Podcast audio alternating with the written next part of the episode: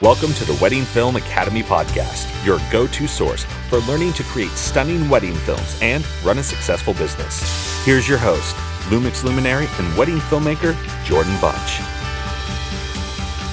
Hello, and welcome to another episode of the Wedding Film Academy podcast. This is another pub chat. I'm excited because I am not in Austin today. Uh, today, I keep almost saying the wrong town. I'm in Minneapolis. Uh, I'm actually here. I talked about it last week, but I'm here for a class I'm teaching at the National Camera Exchange. Um, it will have already been done by the time this podcast is released, but uh, hopefully it went smashingly well. Uh, it is a wedding. I'm trying to remember what I called it exactly. Wedding and event cinematography crash course. A two-hour class I'm teaching here at the National Camera Exchange uh, just outside of Minneapolis for their 103rd uh, anniversary, which is mind blowing a camera store has been open for 103 years. Wonder what camera they were selling at that point. Uh, but, anyways, uh, we're doing a pub chat here. Uh, I'm drinking a Surly Bender coffee coffee stout. Yeah. and with me, I have Bobby Burns. So, uh, Bobby is uh, he's in his 10th year as a wedding filmmaker and uh, recently moved back to Minneapolis. And so, uh, welcome to the show, Bobby. Yeah, thanks so much for having me. Excited to be drinking a beer here and uh, getting to chat all things wedding wedding filmmaking with you. Um, yeah. Well, tell us a little bit about yourself. Yeah, so um, you know, as you mentioned, this is my uh, well, now we're in the middle of it, I guess. Now, middle of my tenth year shooting weddings. Um, I my company name is Redmond Digital Media, um, and again, as you mentioned, we were.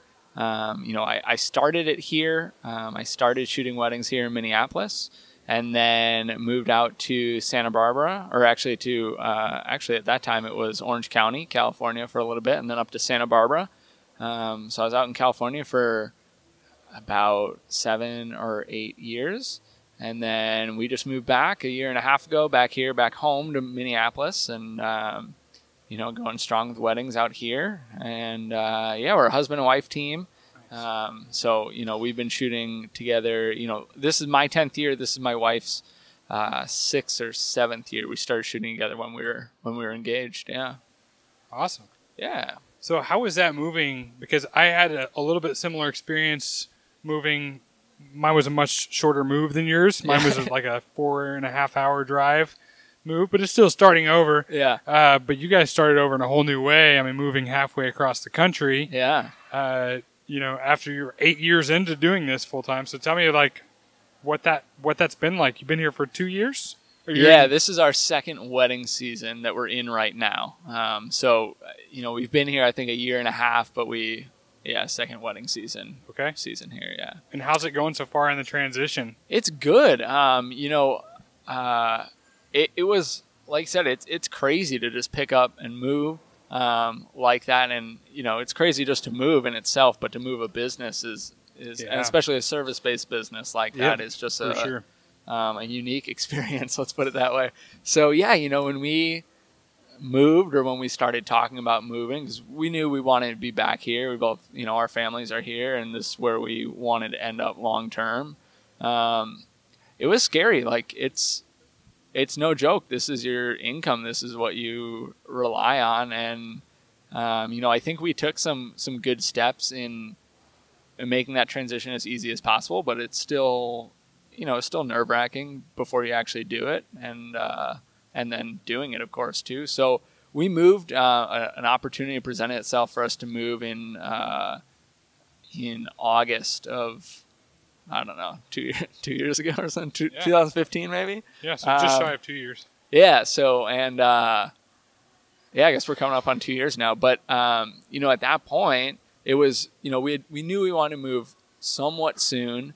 Um, but you know, if we had our, you know, if it was our decision, we would have moved in the winter or something when we're not in wedding season. But we were, Right. you know, we were not right in the middle of wedding season, but definitely in, you know, in prime time, still in August. I think it was mid August or so. So we actually we moved out here. We had one weekend free um, until like early December, and we didn't want to make that drive. You know, especially Minnesota winter, Colorado mountains winter. Like we don't want to do that.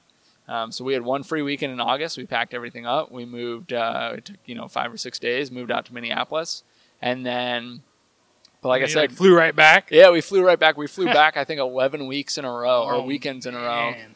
Um, it was, you know, I tell people it was, I mean, honestly, it was just the worst. Like we loved all those weddings; they were amazing couples, great venues, etc. Yeah. But it's just, you know, it's it's stressful and you're losing, you know, motivation and editing time because you're spending so much time traveling. Yeah. So it, that was interesting. Um, and then you know, kind of as as luck would have it, I guess. Like we, our first year, which was last year, our first full year back, we, um, you know, every year we we shoot 25 weddings. You know, we're pretty adamant about keeping that as our limit.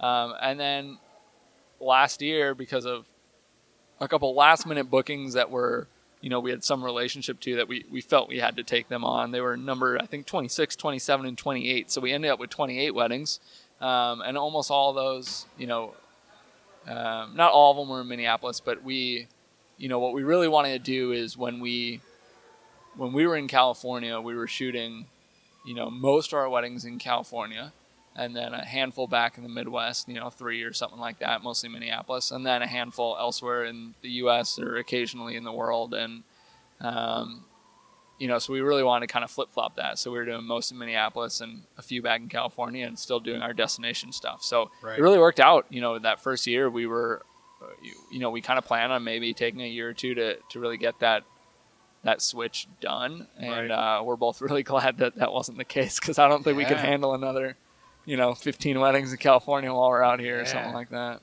Jeez, eleven weeks in a row. I can't even imagine. Yeah, well, it was 11 for me. So actually, my wife Micah moved out middle of July, Okay. uh, so like five weeks maybe before I did, Yeah. and so she was back five more weeks because she was back every weekend from July until when we moved in August. Oh, so. wow. So I that think was she your did- heavy. That was your heavy wedding season. Yeah, I think she did 16 weeks in a row back to California. I did Oh, 11. So Goodness. Jeez, y'all are nuts. So I'm thinking about uh, just in that transition, yeah, how did y'all start getting those bookings that you needed right away here in a new state? yeah, yeah. It's interesting. Like we, um, so you know, like I said, we knew that we would end up here. We knew that this is where we wanted to be long term. And so even when we were in California, like I mentioned, we would shoot back here. Um, you know, three weddings a year, or something Mhm. like that. So, you know, part of it is that we had relationships with um, other vendors, you know, photographers and Right. venues and stuff like that. Um, we had relationships with other videographers in the area. Um, you know, the where we were in California, there weren't a lot of videographers that we really connected with. Um, here, it's uh, you know we were in Santa Barbara, so uh, you know Minneapolis is a big city. Santa Barbara is you know it's it's not. Um, so out here, you know, the market's a lot bigger, and along with that is, you know, the industry or, you know, the amount of people doing video and doing high quality video is, is bigger as well. So we had, Sure. you know, relationships with a lot of those videographers. It's it's a cool community out here of those guys and, and Nice. girls as well. So I think that's part of it. You know, having that that you know, albeit small, but client base to some extent out here already. You know, people that were referring us and you know, when we moved back, we both grew up here, so people knew we were back in town. And hmm. it's funny because you know we've traveled all over shooting, but most people don't. They don't think of that or they don't know that. You know, they'd refer us in a heartbeat, but it was only when we moved back that people saw, you know, on Facebook or whatever that now we're living in Minneapolis and now they're, you know, friends and family are referring us and whatnot. So Yeah. it's a little bit of everything. Um, we also did the knot. Um, Okay. which you know we weren't we weren't really sure of, but we wanted something to just you know basically our mindset was, you know, we feel good about the work we do, and if we can get people, you know, get our videos in front of people, Yeah. um, that you know ultimately would lead to to inquiries and bookings. For so sure. yeah, you know, no, the that's knot a great is- way to put. It. Yeah, yourself in of exactly. people, And yeah. so, you know, if you believe in your work and your craft, and you know, the knot can be helpful. You know, it's it's certainly our, our ratio of booking to inquiries is lower through the knot because you just get a ton of Sure. inquiries. Yeah. But People are just clicking that button. yeah, and it's Yeah. always the you know, hi, I found you through the knot, and I'd love to know about your pricing, like the Yep, you know generic, standard, yeah, you know, yeah. exactly, that the knot fills in for them or whatever. But but you know, we, we book enough through that to make it worthwhile too. And then you know, in this year, it's you know, it kind of it, it's a spider web, right? It all builds off of it uh, off of itself. If you're doing good work and you're keeping your clients happy, and you know they're referring you out, and people see you know through social media and whatnot, so. Sure. So yeah, I think those are you know it's, it's like I said, a kind of a little bit of, of everything to really make Yeah. that transition happen. Nice. But yeah, Cool. So you were telling me we we just had had dinner together, and you were telling me a little bit about your company and, in particular, like some of your packages, which I thought was really unique because most people I hear talking about um, when they're talking about like the main product, like the short film, it's number of minutes. You're doing something a little bit different. Tell me about that. yeah. So we do um, you know basically the way, and this is is kind of new for us actually in the last year or so. Um, is you know we used to be uh, organize our collections by the amount of hours. So you had us there for eight hours, you had us there for ten hours, you had us there for twelve hours, and you know every every collection was the same outside of that. So you were always getting a two song highlight film. It was you know seven to nine minutes, I think is what we quoted or something, and then we also gave the ceremony and then important reception events.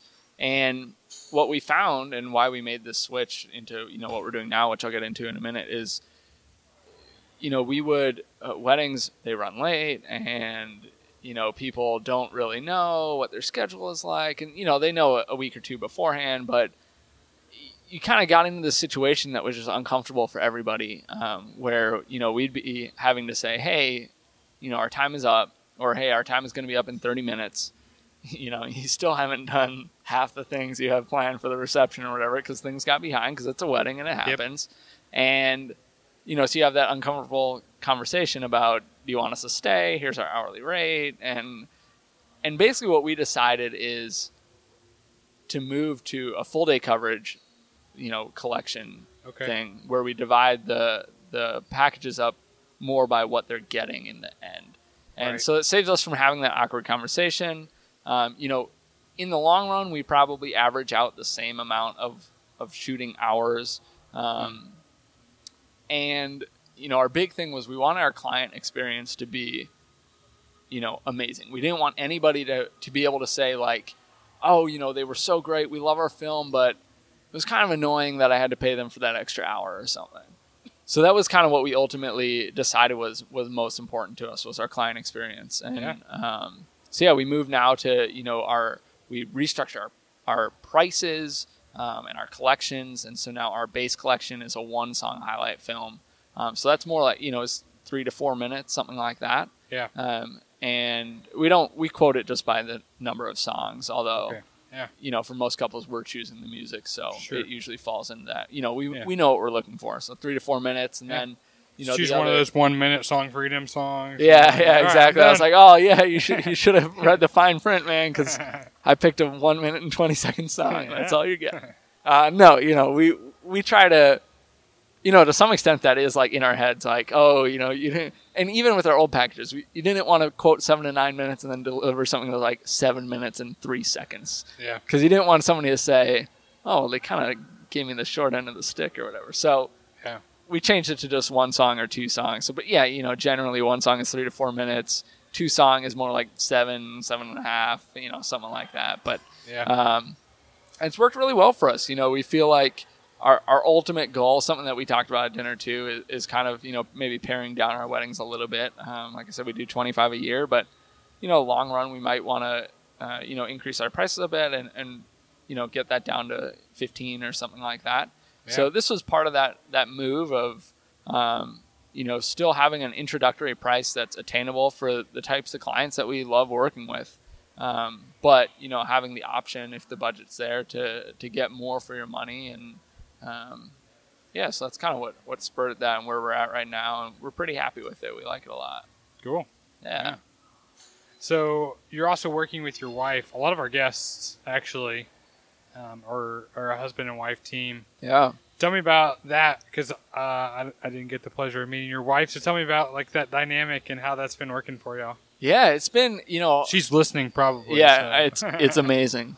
Nothing more. Um, no, you know it's it's great. Honestly, um, it's it's interesting. You know, I don't know. I I know a ton of photographers and some videographers as well. That are husband and wife, um, and obviously it works for them too. So I imagine. So Yeah. Um, so you know it is it is something, but at the same time we get asked all the time, or you know people will comment when they when they know that we work together and like, oh, I could I could never work with my spouse, or we could never work together. So we get that a lot, which is funny. Um, but yeah, I think you know a big part, and something that we talk about a lot is a big part is like knowing what you're each responsible for. Yeah. Um, because you don't, you kind of need one person in different areas. So it can be a different person for each you know area, but you kind of need one person who's gonna make that final call. Um, Yep. I think that's helped us out a lot in you know avoiding like arguments. Honestly, like if you're both you know fifty percent, you know have fifty percent of the weight in your decision, and your deci- and your opinions are different on something. How are you ever going to get to a solution that you both can live with? Sure. So I think that's a big part of it. Um, and then one of the great things for us, and you know maybe this is for other people too, but our shooting styles are very different, um, Mm. and so that really helps. I think. You know, it helps with video because you want different angles and you want you know different focal lengths and stuff like that. And what we enjoy shooting, and you know, you know, we'll overlap a little bit, of course, Sure, depending on the situation, but uh, what we each enjoy the most is is really different from each other. So like for example, for me, I love shooting like I love epic wide shots. I love negative space. Um, I like a lot more of like the technical stuff with maybe some lighting or like um, you know uh, silhouette stuff. Or I'm always the one on like a gimbal or maybe a you know a slider or a jib or the Yeah. drone or whatever. Um, and you know Micah likes more intimate shots. So, you know, she's more on maybe an 85 or something like that. And Yeah. she's, you know, she's getting more of that in the moment stuff on a monopod or something like that. So she's rarely on like what we would call like the toys, you know, like gimbal and whatnot. Right. So, and, you know, it works so well for us because we both enjoy shooting that way and that, you know, meshes together. Like we, we love having the motion of the gimbal, but we wouldn't want two people on a gimbal all day. No, and we sure, love yeah. You know the You need- tripod shots You, you, got to need mix them it up, right? yeah you need them to tell the story and you need some stuff that doesn't have motion especially for a wedding day like if you can if you're on set and you can plan all the motion of your shots you can make it all flow but a wedding day it doesn't work like that you know so you know having those tripod shots is essential to, to moving a story along and keeping it visually appealing so Yeah. um so yeah that's i don't know that's kind of how we work Yeah. it's worked well for us i don't know Okay.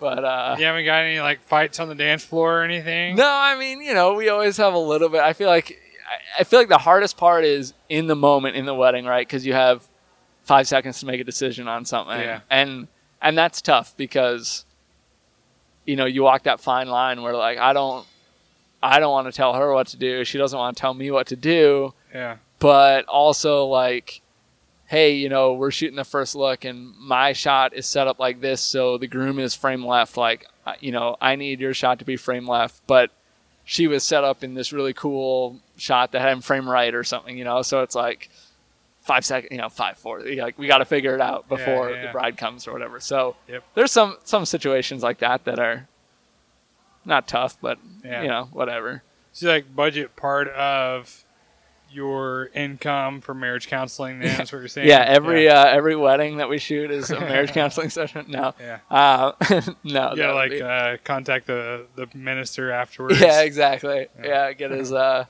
get his contact. And no, we should probably do like couples massages after There or you go. something. That's a good but plan. Yeah. but uh, no, we don't do that either, unfortunately. Uh, the couples massage. That's probably a better investment. anyway. Yeah, yeah, that's uh, That's that's kind like of both in the same. yeah, yeah, exactly. You can talk it out while Yeah. you're both getting a massage. Yeah, or afterwards while you're rehydrating. Either one, yeah. Um, but yeah, Nice. it works. It works well. Nice. Uh, so you said you're doing some destinations too. Yeah. Uh, where is it? Just back to Santa Barbara or other places? or- Yeah, I mean, you know, here here in the Midwest, like we're pretty close, so we'll shoot Wisconsin, you know, a few times, and we've Sure. shot like Chicago or outside of Chicago, that kind of area. Uh huh. Um, trying to think anywhere else. Those are you know we don't get a lot in the Dakotas or I we I- we might have one in Iowa this year, but you know there, all those states are relatively close. Sure. Um, and then we have a few back. Like I think we have one in Santa Barbara, one in the Bay Area. Uh, we might have one. No, I think that's all. That's what we have right now in California, or the rest of this year at least. Yeah, Um, yeah. But and then you know when we were in California, it was. I mean, California's huge, so you're in California, you shoot Palm Springs, which is technically California, but I could drive you know half the places in Wisconsin and back, and spend less time driving. So So that makes sense. Yeah, it's uh, like I tell people probably that- like Texas. You I know? tell people Yeah. I don't do destination weddings, but by your standards, Yeah, I, I do definitely do them, yeah. destination weddings. I mean, like you know, a couple months ago I had to drive five hours, but you know I'm in Central Texas, and five hours is just getting me to the coast. Yeah, where I had a wedding. Yeah, not- exactly. Right near Corpus Christi, but I didn't consider that a destination wedding, although I guess it was. Yeah. yeah. It depends what you what you qualify as destination, but uh, yeah, yeah. Yeah, you know, we've always done. Um, last year we were in California a bunch. We were in Boston. Um, I mean, we've shot. We've shot in a lot of states. We were in Colorado. Oh, that was a fun story. Our Yeah. uh, plane got canceled, so we drove out there. Like day before, we were supposed to leave at 11 a.m. or something. Oh my. Big storm rolled in. All flights got grounded. Holy crap! you know, we had to be there Woo. and uh, packed up the car in like 45 minutes and Yeah. drove out to Telluride, Colorado. Oh my and, god! uh, was that? How long is that drive? Yeah, it was like 21 hours or something, I think. Jeez. Yeah, or maybe it was like 18 hours. I don't remember. It was long. Oh, that's So- rough, dude. But uh, That's what makes me nervous about doing anything where I gotta get on a, get on a plane. yeah. Oh yeah, absolutely. It's like I, whenever I do have jobs like that, it's always at least the day before. yeah, yeah. We're always booking our flight. You know, if it's a Saturday wedding, we're booking our flight on Thursday. Like we just don't. So that was the situation here. So we we actually, I guess, had you know a day and a half to drive out there, but Yeah. it was it Well, was good rough. thing. I mean. Yeah, if it would have been the night before, like we would not have actually been able to make it. Like Yeah. it would not work. So, so yeah, that's one thing with destination stuff. But yeah, we, you know, we've we've shot up and down the West Coast, um, you know, Oregon and Washington, and um, we've done a couple of shoots in Texas. Uh, Okay. Nice. And uh, yeah, Midwest, some East Coast stuff. We did a wedding in Tokyo. Oh, that's um, cool. Which was pretty cool a couple years ago. And How'd you get a wedding in Tokyo? Uh, so we are like avid travelers. That is Okay. what we what we love to do. We try to do at least one, you know, big international trip a year. Nice. Um, so we went out to Tokyo maybe like four years ago or something. uh huh. It was for an anniversary, and I really should know which one it is, but I don't. maybe second or third anniversary, and uh, yeah, we you know we got connected with this group of people out there, um, you know, just some locals, and ended up hanging out with them like every night, which was cool. And then uh, two of them ended up getting engaged, and um, yeah, so we we went out and shot their wedding. So Cool. it was a very unique experience. Yeah. Yeah. but yeah, so yeah, some destination stuff, but you know, try to balance it out. We don't want to do all destination. It would it would be a lot. Yeah. So For sure. I mean, you kind of already experienced that during your Yeah, stint when you moved and basically. you had 11 weeks in a Yeah, row. if I had to do that, to I would- California. burn out of this industry pretty quick, I'd think. Yeah, for sure. I wanted to take a quick break here in the middle of the show to tell you about a new way that I'm saving thousands of dollars a year on music licensing. First of all, if you're new to making wedding films, you should know that you can't just pay 99 cents to iTunes and use that in your videos online. It's against the law, and you could face a heavy fine or even jail time. Yikes!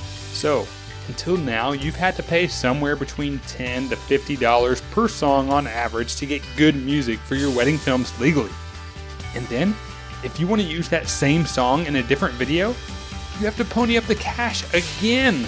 For some of you, this means paying well north of $5,000 a year in music licensing fees. So, what if you could get unlimited, amazing licensed music for your wedding films for only $135 a year. This is amazing. I used to spend that much just on one video. If you want to learn more, go to soundstripe.com or click the link on our website.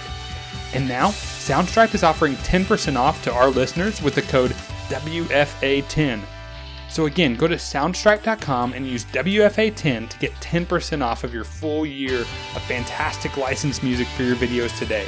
Not only that, but when you use code WFA10 at checkout, your purchase helps support the Wedding Film Academy to keep bringing you amazing free content to help you make better wedding films and run a more successful business. So you were telling me something else during dinner that I thought was interesting. That you've kind of got a, a rolling uh, group of interns coming through your studio. So tell me about that. Yeah, our you know our intern program um, started just kind of by chance. So when when I moved up to Santa Barbara, it was right after we got married, uh, and my wife still had a semester left of school up there. And then you know we just kind of stuck around and lived out there for another five years or so. And you know so we we got contacted by the school that she went to, or I think by a student that wanted to intern with us uh, that was at that school, and they get you know credit for it. Um, and yeah, so you know we had never really pursued that or thought like, oh, this would be a terrific idea, but we figured why not? You know, we both love what we do. We both felt like we were in a position at that time where we, you know, we had been in the industry a while and we could teach what we had learned and um, and yeah, so you know we we had a handful of interns through that school and through some other places as well while we were out there, and then uh, right now we have two interns, um, and so we've always kind of had between one and three interns, I would say, Okay. since that originally started. I mean, there's Is it just in the summer, or has it worked? no, it's it's it's stayed pretty year round. Um, there are like every now and then there's like a season that doesn't have an intern currently or something, but uh, for the most part, you know, the interns and I think we've gotten more like maybe selective with who we would uh, take on as an intern as the years have gone on. Sure. But you know, it's a learning curve, just learning what you're looking for too. And you know, our interns I think get a lot more out of it than we do, and that's totally cool with us. Like Sure. um, when I started, I started shooting for another company. I started when I was in high school with a um, an intern program that you could do through high school for a month. You could shadow a professional instead of going to school. So I was nice. all about that. Yeah. Um, and you know, he was. Probably learned more in that month. Oh yeah, of the year. seriously, right? Yeah. Um, I, I think I learned more in that you know that month, uh, you know, shooting with him and learning from this guy than you know going to film school even probably to be yeah. completely honest with you. But uh, or at least that pertains to what I do today. Mm-hmm. Um, but you know, this guy was he was an open book with me. Um, he didn't withhold anything. Like you know, any question I had was fair game. Um, and so we've really tried to replicate that with our interns. Like we, you know, some people will hold back information or things that could make them maybe be your competition in the long run, and Sure. you know, we just don't view it that way. So yeah. um, we're really adamant about you know being an open book and Yeah. And be- teaching them whatever they want to know. Yeah. Um, so that's been a really cool. You know, there have been things too that they know that we don't. Like we did a project, um, and it was a photo project, and it, it ended up needing like some pretty extensive Photoshop uh, that we didn't like. We don't do Photoshop. Yeah. Um, like we do photography as well, but all our editing is Lightroom. If we ever need like a Photoshop thing, we'll outsource it Yeah. and uh, one of our interns was like, "Oh yeah, I can do that." So like, that was perfect because Yeah. you know they get some experience and they were helping us out, and um, so that was cool. And I think we, we ended up paying him for that. So um, our general our general stance is like, you know, you're it's an unpaid internship. You're here to learn. Sure. Like in in exchange, you get the fact that we're an open book. Ask us anything Yeah. and you get to play around with all our gear and see what you like and what you might want to invest in and whatever. sure. Um, and in exchange, like we have we have our interns help us maybe pare down like the music selection for weddings, um, stuff like that. And we'll do a bunch of like kind of fun shoots, like more shoots to like learn. okay. Um, and then we'll usually bring our interns to maybe one wedding during their internship. So Okay. we don't want to crowd a you know prep room that's already too crowded at a wedding or something. So Sure. Yeah. um, but you know, there are times when we uh, do things outside of weddings. Um, like I was telling you, so the beer we're drinking, Surly, we just did a shoot for them Mhm. um, a couple weeks ago, and I brought you know our two interns because Micah had something else and she couldn't be there, and so you know they were there to just help run gear around and hold a reflector and stuff like that, and so you know for that we'll we'll pay them if we need them. That's something we'll we'll make sure to pay them as well. So it's cool. I think. Did they like come over to your house or? Yeah, I mean we're Yeah. home based, so Uh-huh. you know maybe someday we'll. I, you know, we just haven't had a need for an office really, so Right. um, we've kept it home based. So yeah, you know they've uh, they just come and hang out, and I usually make them breakfast bowls and coffee, and we'll, we'll chat, and you know they get some food out of it, a free breakfast, I guess. and, Yeah. um, it's a good time. You know, uh, like I mentioned, kind of our we're maybe a little more selective about who we're taking on as interns because we are spending a lot of time with them, and yeah, we're having them over to our house, and you know they're you know they're they're friends, and we want to be able to connect with them. Sure. Um, we don't want somebody that we like don't really enjoy spending time with or Yeah. something, you know, right? Because that would be a bummer. So. Um, How uh, how long is an internship? Um, it's not really I a guess, probably. designated time. It's kind of like It's, however it's the thing that they're getting to. credit for at school, though, right? Or or Yeah. no? So you know, it was um, that was the case with every intern except for the current two that we have. So the current Okay. two are just um, one of them actually was a a bride of ours uh, Oh, nice. about a year and a half. It was like a year ago January. So yeah, like a year and a half ago. okay. Um, and I, she's probably not in film school then, right? No, she's she's done with school and she was just interested in um, you know, photography and videography and Yeah. she was like, Hey, it was it's funny. I, I can't remember if it was after or maybe it was even before her wedding and she was like, Just wanted to like email you guys, not sure if you'd be interested, but I would really love to learn from you. Yeah. And uh, you know, we were all about it. So that was like pretty soon after we had moved and um, and then our, cool. You our- already knew you liked her, so yeah, yeah, exactly. And then our second intern, or you know, our, our- yeah, our second intern that we have right now was you know kind of the same boat. She wasn't a, a bride of ours, but um, she was just like, hey, you know, she's done with school, but she wanted to learn about video. She thinks it you know might be something that she wants to do, and um, so you know that's that's really what we're looking for. Like we want somebody who we can, you know, we can connect with and be friends with, but it's almost sometimes better if if there's no credit because you know that they have the right motivation for it. yeah, Um, yeah. No, that makes so- sense. They actually care. They actually want to learn, and Yeah. um, it's a bummer if you're teaching and somebody doesn't want to actually learn it. That would Yeah. be a waste of I time. just so I tell them to get hit the door. yeah, exactly. Yeah. point. So um, How how much are they working for you?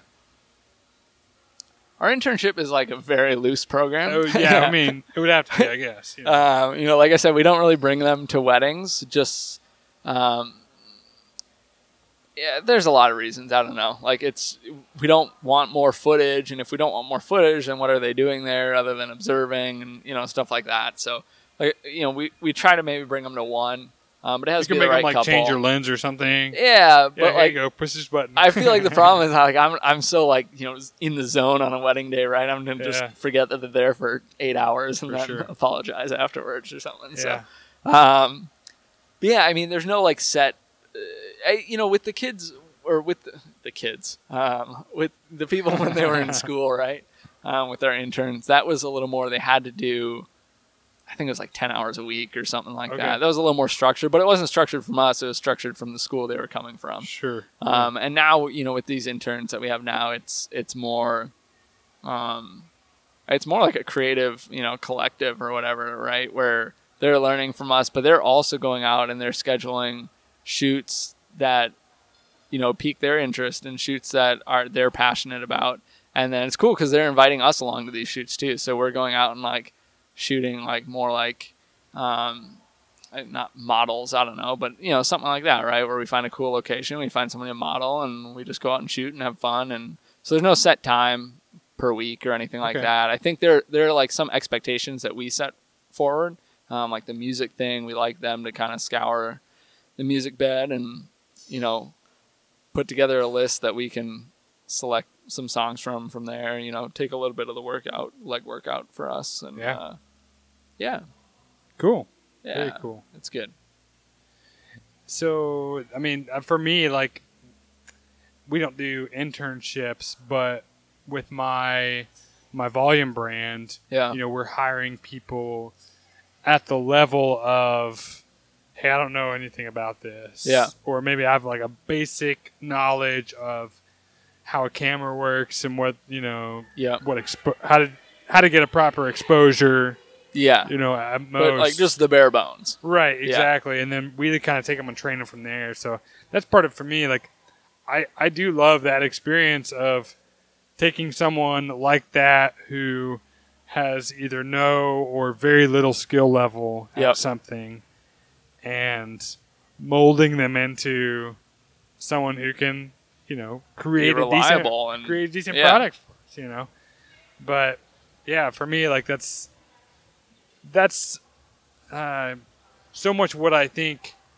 we're missing in our culture today that we used to have is Totally. this, this apprenticeship model Yep. where you know maybe you come to me and you're not worth minimum wage to me you Yeah. know like it it doesn't make sense Yeah. but if I can hire you hire you quotes for free Yeah. you know like I could teach you a lot of stuff Yeah. and in the If case you're of like willing to put in a little bit of work, you Yeah. can get to a paid position. Exactly right. And you're taking like people right now, your two interns now, Yep. who are not in film school Yep. even. So they're getting a, in some ways, you know, a film school education. Yeah. Maybe in in other ways, like even more, quite a bit more practical, probably. Yeah. Uh, without having to go into student debt for it. Yeah. Seriously. you know. Um, and in the case of of the people who I'm hiring, uh, you know, getting actually a paycheck from it Yeah. too, you know, like to me, and it's it's you know it's it's smaller. I'm not paying them what, uh, you know, I, I've seen a number of uh, of things on the forums where people are saying, you know, we're paying them X number of dollars. Yeah.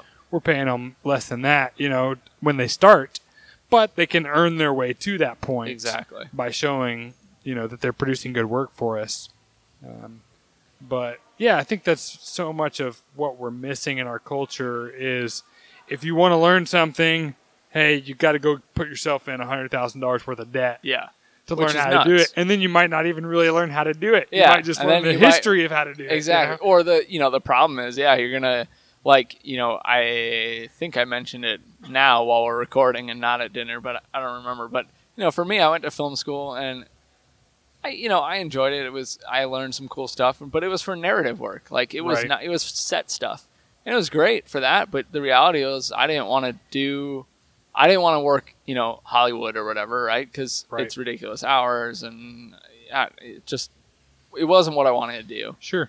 So I do this, you know, weddings and corporate films and event work, but you know, realistically, very little of what I'm doing now is learned in film school. It's just a different path, you Yeah. know, not a wrong path by any means, but just different. And so, Yeah.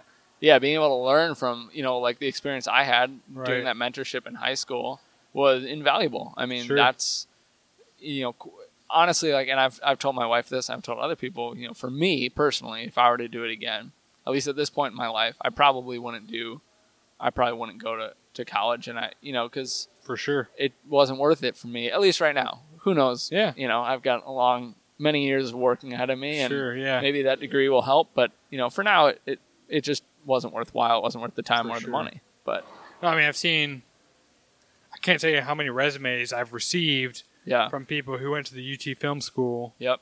which is consistently ranked in the top two or three film schools in the country. You know, Austin in general has a great film Yeah. uh, community, but but the UT Film School is apparently fantastic.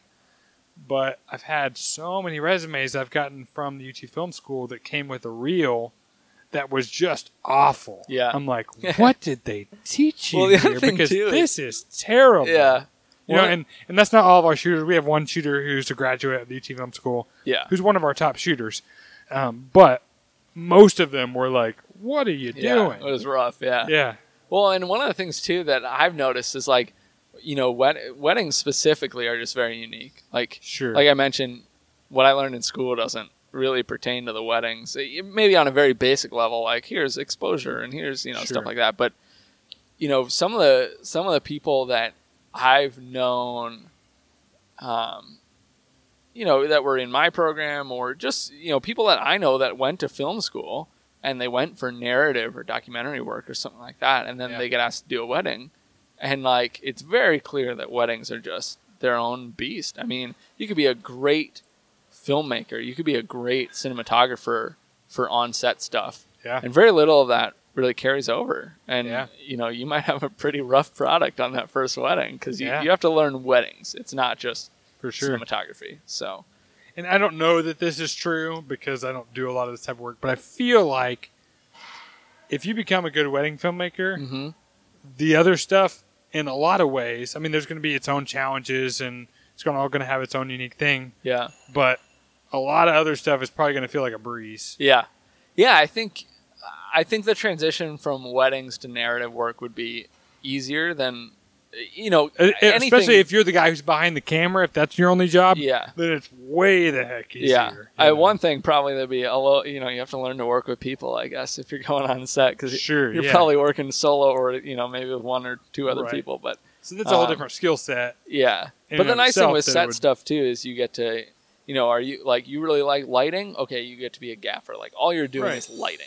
Yeah. You want to, you know, you really like figuring out how you want the shot to look. Like you're doing, you're a cinematographer. Like that is all you worry about. Yep. Whereas with weddings, you know, you're setting up lights, you're setting up audio, you're monitoring audio, you're running a camera. Like, you know, you're, you're doing dealing it with the mother of the bride. Yeah, exactly. Yeah, you're there's you know somebody's having a meltdown. You're figuring it out. Yep. You're the, you're the marriage counselor. You're like second uh, second wedding coordinator, making sure everything's on time. for sure. So yeah, you're wearing a lot more hats, and Yep. so there's there's pros and cons, and there's definitely skills that carry over and skills that don't, you know, each way. So Sure. it's interesting, but um, was uh, one of my actually my studio manager, um, who actually produces this podcast too, Taylor. Uh, she was assisting me. Actually, she was. We were doing. Uh, we had two different corporate shoots that she was helping me with, and uh, we were doing both photo and video. And she was mostly shooting the video for me, and I was shooting the photo. yeah, But at one point in the day, she looked over at me and she's like, "This is like a day off." I'm like, "Yeah, it is." You know, and I mean, we're working and we're getting paid right for it and all that stuff. But like, it felt like a you know compared to a wedding, yeah, it felt like a day off. yeah. You know, we're just kind of chilling there with the camera. Yeah, yeah. Half your time is spent, you know, thinking and setting up a shot rather than Yep. I don't know, running around, uh, Yep. figuring out. Yeah, Yeah. Or in this case, like taking photos of uh, somebody in a dentist chair. Yeah. yeah, it's funny. Yeah, it's it's I don't know, it's interesting. Yeah, for sure. So, I'm in Texas. I know what weddings are like there. Um, what what are what are what's the average wedding like here? Is it pretty pretty diverse, or um, I don't know what what's going on different? Do you think in in Minneapolis? Yeah, I don't. I mean, I guess I don't know because you know we do we do shoot destination stuff, but that's you know one wedding in a state or something. so enough, yeah. it's hard to say you know for sure without you know I, I can compare it to California. Um, you know, I think uh, it's interesting. You know, one of the things that we worried about was the market when we moved, and could the market sustain, you know, what we would consider like the higher end of middle tier, maybe is where we're Mm-hmm. where we're around something like that. Sure, yeah, Um, and worrying that hey, you know, we knew a bunch of people out here that were doing solid work. You know, in Santa Barbara, we didn't know many people that were doing great work, yeah, um, or whatever solid work. I don't know. yeah. Um, and here we knew a lot of people that were, and so we were, you know, the back of our head was a little bit of worry of, you know, we'll have a lot more competition, whereas we really didn't where we were.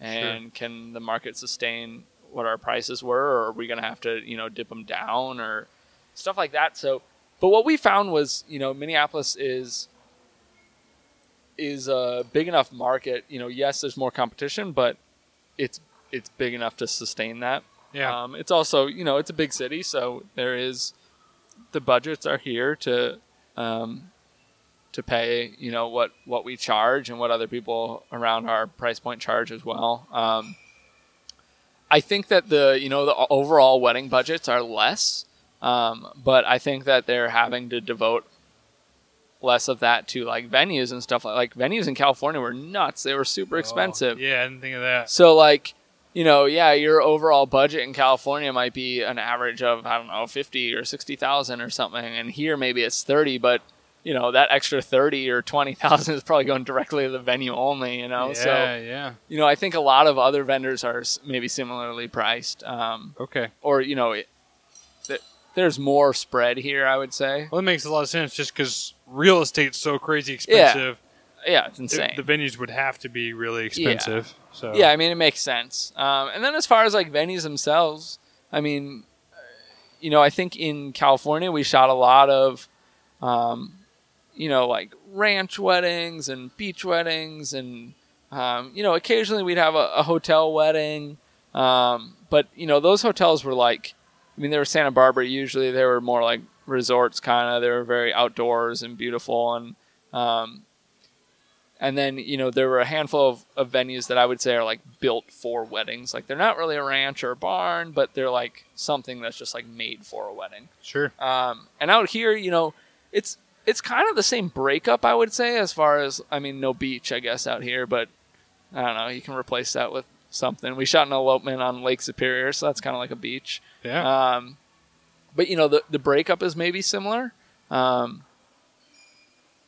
but the hotel weddings, I would say here are much more what you would think of as a hotel. Like California hotel weddings, I would barely count as a hotel. So here it's more like ballroom stuff if you're in a hotel. okay. Yeah. Um, or like a lot more, I would say like country club kind of weddings, stuff like Okay. that. So, um, not that there's anything wrong with that, but it's just been, you know, it's different. It's something you need to Sure. adjust to. And, um, you know, sometimes a, a ballroom looks like the tables and everything look great and they're gorgeous and the flowers, but the walls are just, you know, off white walls or something. So, Right. you know, figuring out how to deal with that and stuff. So, Yeah. um, so that's really the only big change. You know, I think our couples have, um, you know, we've been consistent about who we want to work with and the types of couples that we want to attract, and I think that's stayed the same. Um, so I think those are you know the big, the big kind of differences that I've I've seen. But Yeah. I don't know. That's just between Minneapolis and California, so Yeah, for sure. it could be different elsewhere. So So I think for probably a lot of our listeners, um, ten years sounds like a long time to them because I think we have we have a very diverse listenership. But for a lot of our listeners, you know, they're they're getting started, or maybe they've been in it for two or three years. hmm Uh, tell me, in your experience, having done this for ten years, what is it that keeps this exciting and fresh to you? yeah, doing 25 plus weddings every year for the last 10 years so 250 plus weddings yeah. uh, tell me what what keeps it fresh for you what keeps it exciting why, why do you keep doing it Yeah.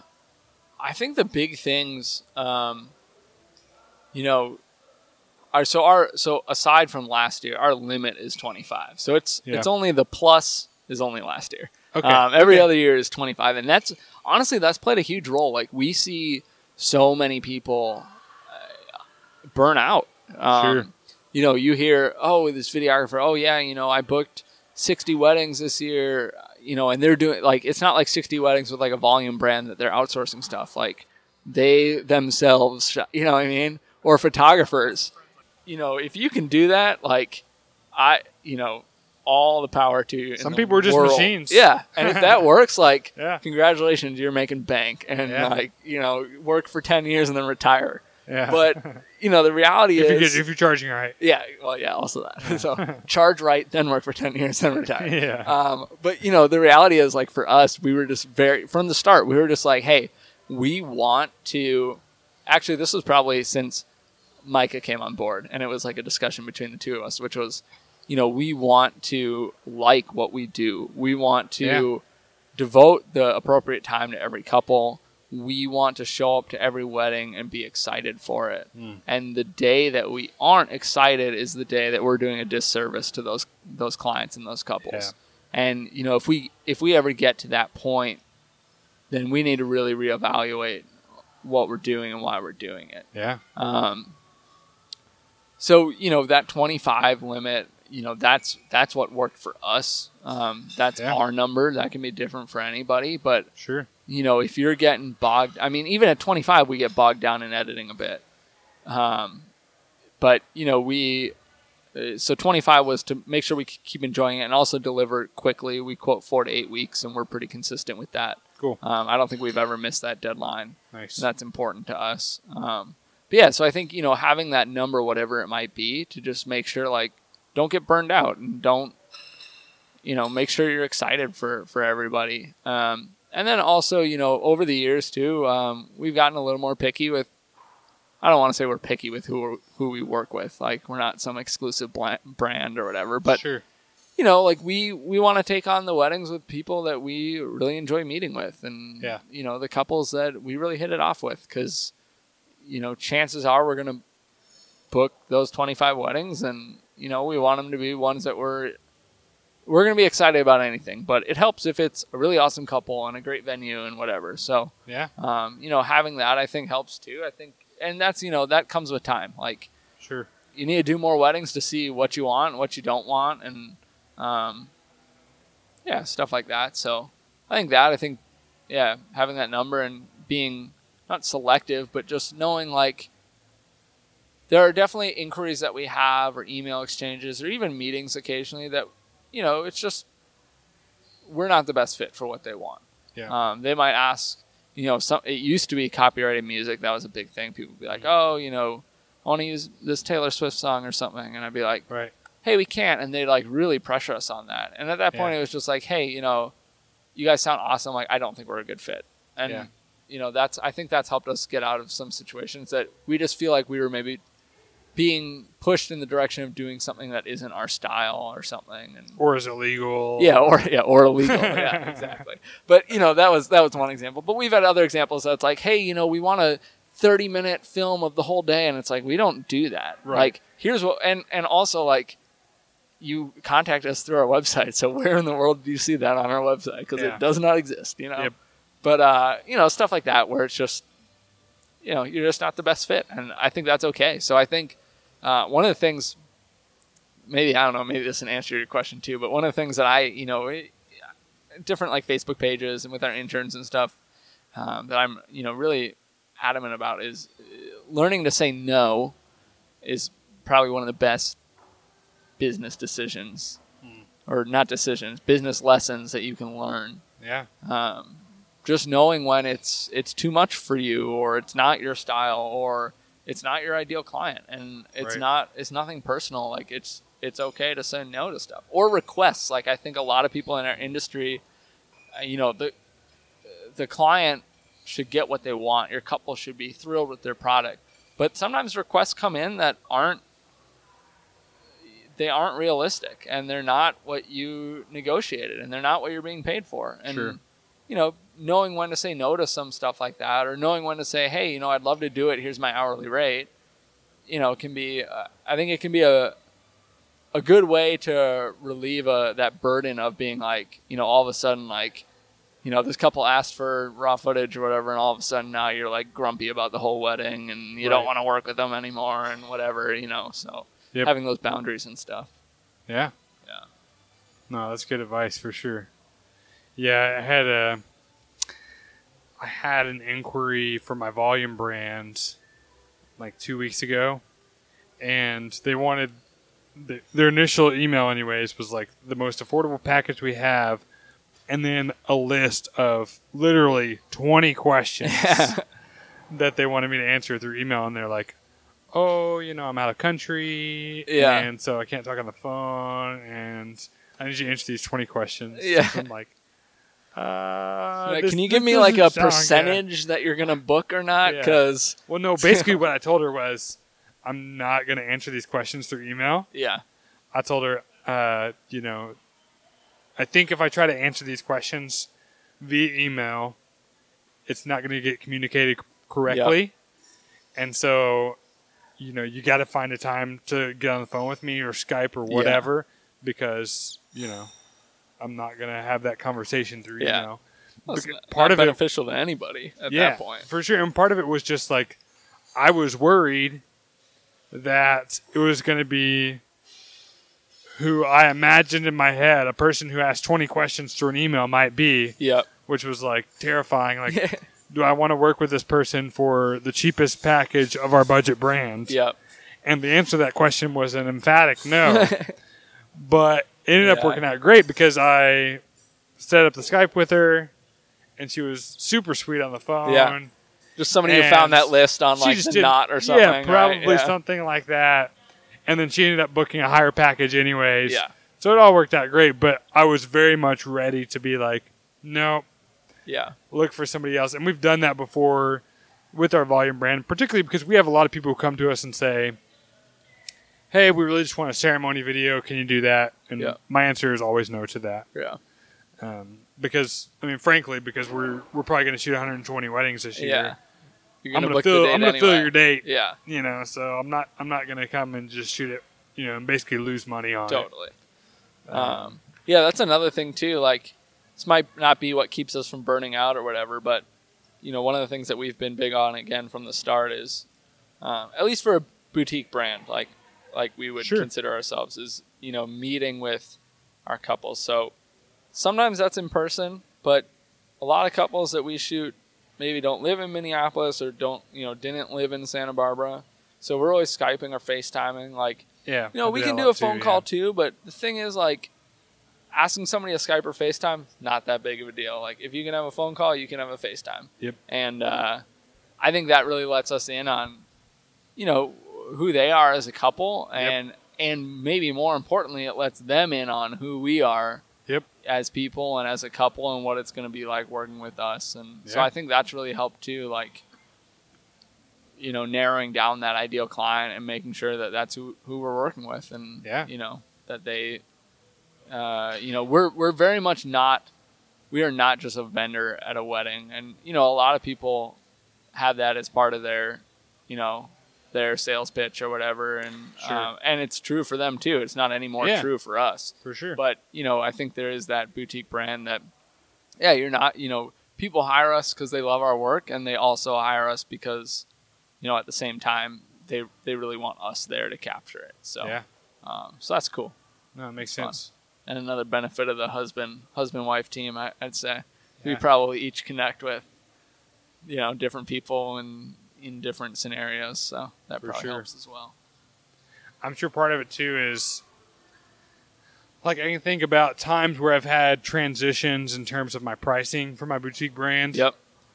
Where I've I've raised made a significant raise in the price. Uh huh. and but I have also weddings from like older pricing models that year. Yep. And it's probably a bad thing, but I can feel the difference in my excitement to show up for that wedding. Yeah. And like I wish I I do wish it wasn't that way, but It happens. Though, I I mean, you know like uh you know there was a year where I had a two thousand dollar wedding uh, on Friday, and then Saturday I had a seven thousand dollar wedding. Yeah. and I was way more excited to show up for the seven thousand dollar wedding, and it wasn't even that like I mean the check had already been cashed. yeah, in both cases, a month before or something. yeah, exactly. A month before, I had gotten the full amount from both of them, but there was something in that, yeah, you know, uh, that I was just much more excited to show up for that couple because I knew like they valued me at three and a half times yeah. what the other client valued me. That's one of those things you might say is maybe not the best way to look at it. It's but, not the best way to look at it. but it's you know, and I yeah. agree. I'm saying like I wish it wasn't that way for me, but it it is. is, yeah. yeah. And so for me, like that's actually a part of not burning out over a long period of time is being properly compensated for what I do. Totally. Um, yeah, I think you know that's you know that that goes two ways too. That goes the way of not burning out. You know, not emotionally is not the right word, but not burning out in like oh I hate weddings or something. Yeah. But it also goes the the route of not burning out in a business sense. like you know, if you're charging a thousand bucks or something, like it's just not sustainable. Yep. You know, and that's just that's not really even a debatable Yep. fact, right? But yeah, I think you know, charging more it solves two problems there. It's it's making your business an actual business. You know, when you take Sure. into account expenses and taxes and things like that, you know, charging more obviously makes you more profitable. Um, Yep. And makes your business stay afloat. And you know, I could tell you, you know, over over ten years, we've seen a ton of people who do great, like amazing work, video and photo, but they can't run a business, you Right. know? Like that, you know, doing great work is half of it. And you need to have great work if you want to charge, Sure. you know, high prices. Yep. But if you can't if you can't figure out how to run a business, it doesn't matter how good Yeah. your work is. So, you know, that's part of it. And the other problem it solves, like you mentioned, is, you know, yeah, you, f- you feel a little bit better about showing up to a, you know, I don't know, five figure wedding or something than you Yeah. do to something that's $2,000. And, Yeah.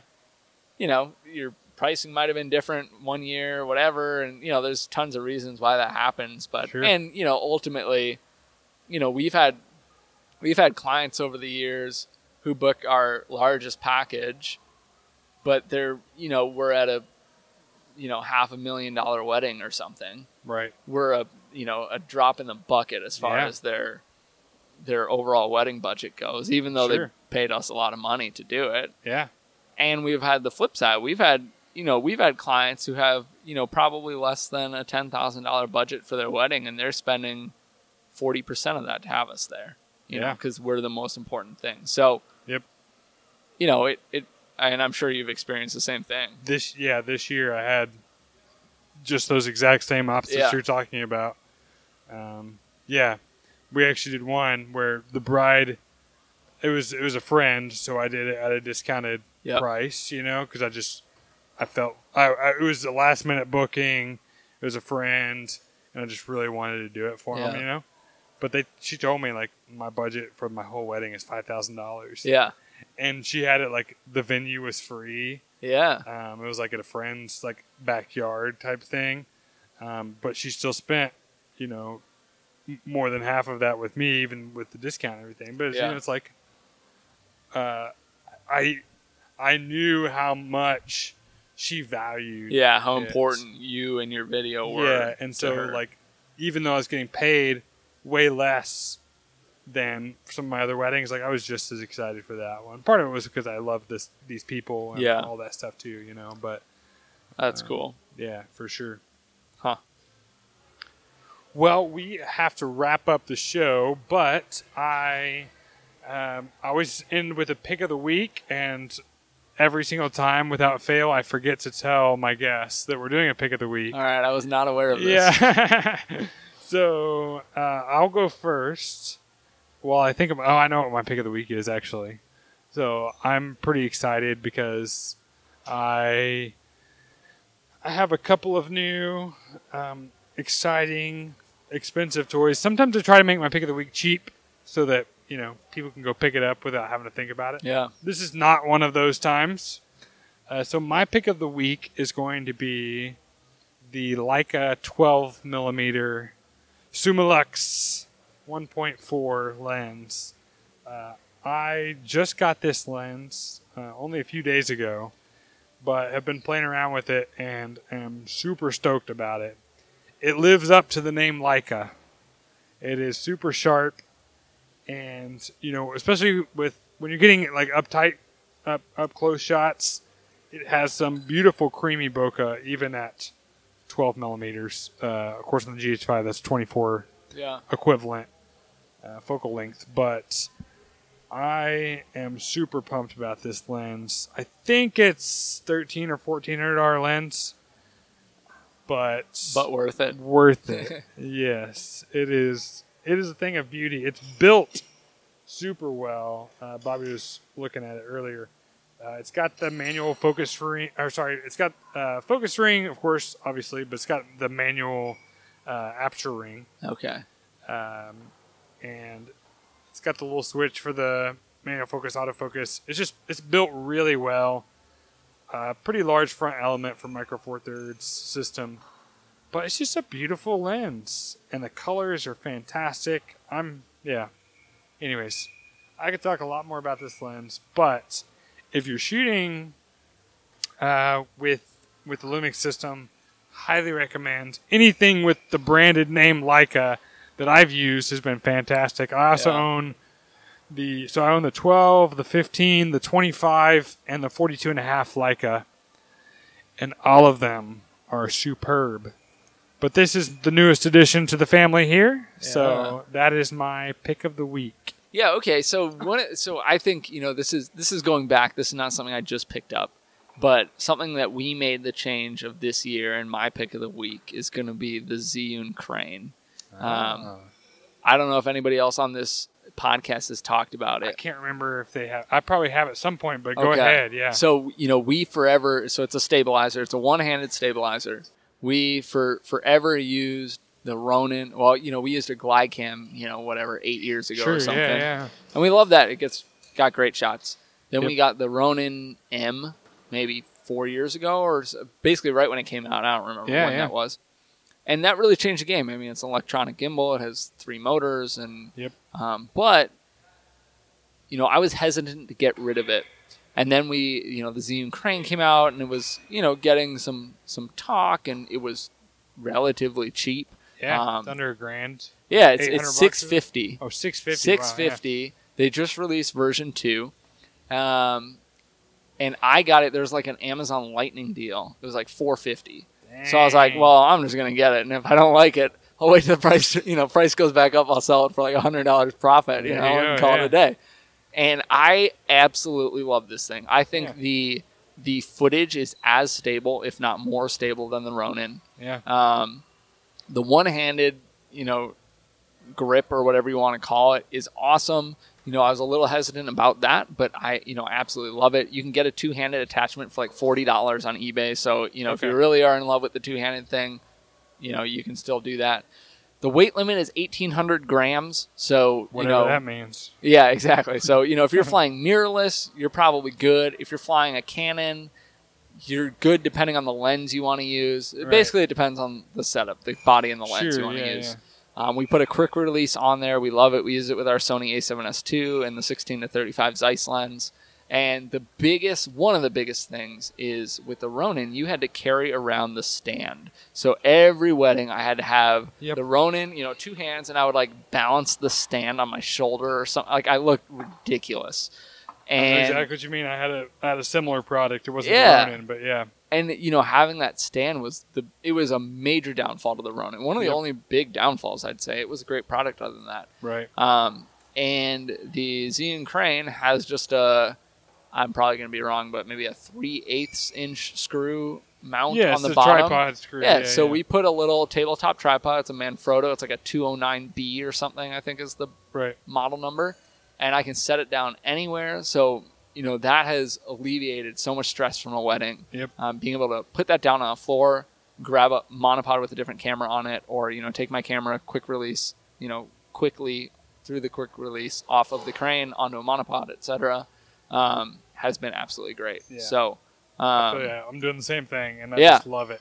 and and you know generally for weddings right you want to have a small footprint you want to be not in the way at least that's our style we don't Yep. want to we want it to be very much their day and we want to capture their day it's not our day Right. and so you know with the Zhiyun crane it's it's smaller it's less you know in the way and you know you have a big ronin people don't like being on the other side of a camera anyway Right. most people and when you have a big ronin it's a little more noticeable and it's a little more like oh what's this thing in my face or whatever you know yeah, so yeah, for sure. being smaller, being quicker, being Plus, lighter. you have to like you have to get the you get like a what do you call it? Like a screen for it, you know? yeah, you You can. external screen if you're running a Ronin Yep. or something. It's hard to see unless Yeah, you hold it way the above Ronin, your head it or was you know usually you'd fly it in like what like underslung mode or whatever, so you can't even really see the screen. so you're shooting at like um, your belly button level Yeah. rather than eye level on Yeah. the crane.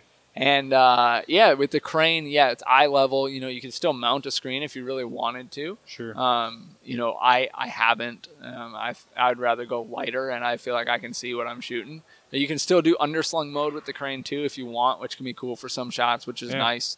Uh, it really is, you know, what I feel like it- right now is the complete package, uh, kind of the you know the route that I would go if you're looking for, you know, kind of that middle ground of price, size, and uh, you know, being a quality product, getting smooth footage. Yeah, for sure. Um, granted, and if you're if you're not using one of those crappy Sony cameras, then you can actually flip the screen out, so you can actually that see would be huge. I, I will admit You know? that huge. Um, you know, we made the switch to Sony this year. We're loving it. There's some hiccups. There's some things to get used to, Sure. but uh, yeah, man, having that flip out screen. Would be Everybody really knows nice I do this in jest. I love my GH5, but I'm not under the illusion that it's the only good camera. You can make there, you so, can make yeah. great films with any camera. Is Yeah, the reality. absolutely. So, uh, but yeah, there's uh, we've loved the crane. I've done um, a bunch of. Uh, well, I don't know if I can plug this, but whatever. I'm just gonna say you can cut it off if you Yeah. want. So I've done a bunch of uh, you know tutorial videos with the crane on balancing it and course, um, you know why I use it and stuff like that on YouTube. And I actually got contacted by Zhiyun. So Nice. now I'm now I'm you know I uh, actually negotiate with them. So uh, they wanted me to like, hey, you know, people should order through this link or whatever. And Nice. you can get So like an affiliate. yeah affiliate. But I was like, okay, like that's cool, but I want something for my viewer, like for my subscribers on YouTube. And so they, so now I'm able to offer ten percent off, which is pretty sweet. So where do they need to go if they're going to buy a, a crane? Where should So you know, I I'm not going to recite the YouTube link, but there's a Okay. there's a YouTube video. If you search Zhiyun Crane discount or search Wedding Cinema University, which is what most of my uh, you know wedding cinema tutorial stuff goes through, you'll find my channel on there. Sure. There's a there's a video called Zhiyun Crane discount, and uh, that has the instructions to get 10% off. Nice. Um, and yeah, it's, it's any other products, although, you know, I've only specifically used the crane. Um, but uh, yeah, I highly recommend it. And that puts it at the sub 600 price point. That puts it at like six or 580 or something like that. So um, Nice. even if you hate it, it's a, and you're not going to hate it. yeah, I mean, It's, you're not going to hate it. And the battery life is incredible too. Battery life is crazy. That was another thing. You know, I never, I never ran out the Ronin battery, but I did come close sometimes. Um, and I only had one battery, which is probably really bad of me to do, but Yeah. you know, whatever. Um, the crane comes with two. It's two batteries to run it, so it comes with two sets of two batteries. right. Those batteries are, um, you know, they say they last six to hour, six to eight hours per set. I've never gone below two of the four bars at a wedding Yeah. and so I still have that fresh set, you know, in my Right. kit always. Um, and then the the new version, the version two, which I don't use, and it's a very minor difference. Um, they added their own quick release. They changed the bottom. The screw mount used to need an adapter, and then um, they changed the button layout a, a little bit. But the motors are all the same. It still works the same way. Right. And for that version two, um, the battery life also increased, so it's uh, I think it's ten to twelve hours. So yeah, I mean you could use this thing Who for like needed though? I mean, Yeah. battery life is so good on that other one, anyways. Yeah, and that's like that's running it too, right? Like if you're running that for if you're like physically holding that and making the motors work for 12 hours, like yeah. I mean, you would have gone through like 50 Sony batteries yeah, at that point, exactly. right? Yeah, yeah, you're gonna yeah, or exactly. or one GH5 battery. Some, so, you know, yeah, maybe maybe 48 Sony batteries. yeah. Okay. Perfect. But uh, yeah, Nice. Awesome. Well, it's been great having you on the show. Uh, if our listeners want to find out more about what you're doing, uh, both in terms of education and also in terms of just your films, where do we need to point them? yeah. So you can see, you know, our our work, our weddings, um, and some of our corporate stuff as well. Though we don't keep that as updated. That'll be on our website. Um, which is Redmond, uh, like the city in Washington, R E D M O N D, Redmond Digital Media uh, dot com. And then for YouTube stuff, I wish I could remember the exact URL, and I do not. Um, but like I said, if you search Wedding Cinema University or you search Bobby Burns, B U R N S, you'll find me on there. There is another Bobby Burns who does movie reviews, so don't go to Ah, him, go to me. Um, but uh, yeah, you can find you can find our education and uh, like Look for the Bobby. Burns with a mustache. Yeah, Bobby Burns So, with a mustache, yeah. the newly new mustache. So Yeah. I don't know. Oh, okay. Some some videos will feature Okay. the mustache. All right. Future videos All right. All future videos with from, he- mustache. from here forward, you can never shave your mustache. yeah, done for. Uh, Awesome. Cool. Well, yeah. Thank you so much for having me. It was a blast to chat through some of this. And you know, it's always fun connecting with other people in the industry and Yeah. um, you know being able to teach and share what I've learned, and hopefully viewers out there, uh, I don't know, learn something, pick something up from this. Awesome. Sounds good. Well, thanks again, and uh, we'll see you next time. The Wedding Film Academy podcast is produced by Taylor Juarez. If you found this episode helpful, be sure to subscribe so you never miss a show and help us out by leaving a five star review on iTunes. And when you're done, head on over to weddingfilmacademy.org to chat with our other wedding filmmakers like yourself in the comments section. Until next time, keep making movie magic.